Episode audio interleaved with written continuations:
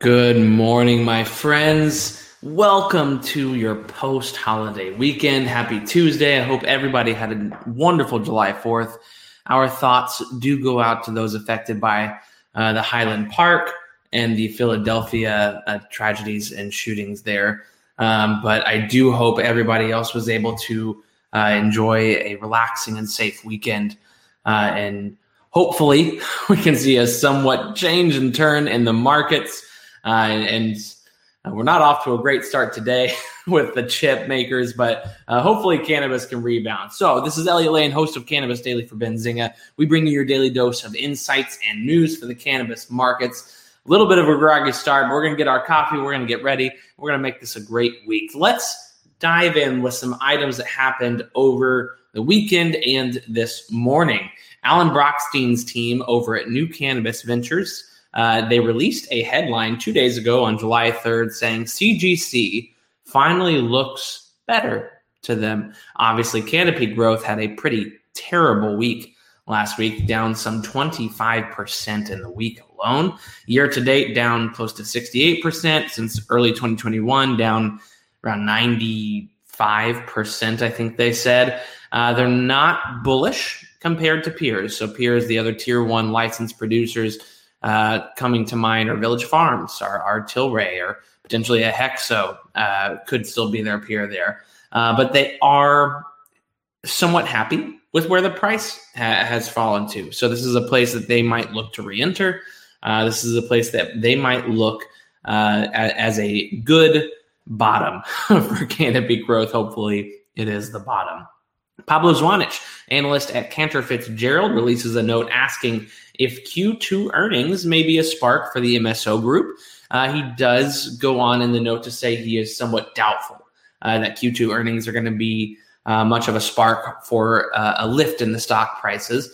Uh, but that being said, he does point out the two to three year upside for investors. The major ETF here, that is MSOS, fell 25% in the last month. Uh, but if you look at the S&P 500, which fell 7%, cannabis stocks are massively undervalued as a whole when it comes to the US multi state operators. Neil deGrasse Tyson, per marijuana moment, apparently wants to know what other plants can get you high. We just don't know about them uh, as no one has gotten around to smoking them. I wonder if Neil deGrasse Tyson's uh, not old age per se, but uh, he might be looking at uh, a more relaxed retirement soon, it sounds like. An ACLU of New Jersey official argues in an op ed that local marijuana licensing policies are undermining the state's legalization goals, uh, per marijuana moment, specifically calling out the municipalities uh, and how they are structuring their marijuana programs. Clint Eastwood and the agency Garrapata who owns the rights to his likeness outside of movies, won a second lawsuit against online marketers who used his likeness without his permission. In this particular lawsuit, they were awarded $2 million. The company in question is Naroque Innovation, a marketing company out of California, leveraged Eastwood's celebrity status to drive online traffic to websites selling CBD. Original story per Vanity Fair. In similar news, though, Mayim Bialik uh, from the Big Bang Theory also receives court assistance to fight a foreign CBD gummy scam uh, with the name Mayim Bialik's CBD gummies.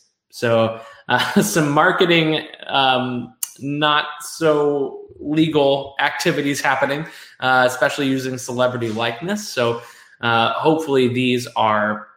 Um, uh, this is not a trend that we see going forward. Pennsylvania marijuana banking and insurance bill heads to the governor's desk for signature. This includes provisions to protect banks and insurers in Pennsylvania that work with licensed marijuana businesses. This was approved via a 173 to 27 vote. Massive, overwhelming support for this in the state of Pennsylvania. And this will put pressure. The more states that do this, uh, puts more pressure on the federal stance for banking and insurance providers for these businesses. Gavin Newsom, the California governor, signed the marijuana tax relief bill finally aimed at combating the illicit market. Per marijuana moment, he signed it on Friday. This eliminates cultivation tax Uh, so if I'm looking at uh, some great news for companies that are in the public market, I'm looking at the parent company, I'm looking at Glass House Farms, uh, I'm looking at uh, Body of Mind, which just got in California. I think Jushi has a light presence in California. There's several, several more. Uh, the North Carolina governor signs a bill making legal hemp permanent. Per High Times, Roy Cooper officially removed hemp from the state's list of controlled substances. The bill is hailed as a major win for North Carolina farmers. Hexocorp, NASDAQ listed HEXO, their shareholders approved their most recent note transaction with Tilray, NASDAQ listed TLRY, taking a substantial amount uh, of, or not taking it per se, but helping with a substantial amount of Hexo's debt. Acreage, OTC listed ACRHF, officially closed up shop in the state of Oregon with the sale of its assets to Chalice Brands, another OTC listed company. The sale was for $6.5 million with 5.85 million still owed. If I'm looking at winners for the day, I'm looking at the California companies. I'm looking at uh, how CGC will respond to this. I think anytime you get a compliment like this from Alan Brochstein, it's worth listening to. Uh, so CGC is on my list of winners today. I am looking at MSOS as a watch lister, uh, as well as Hexo and Tilray.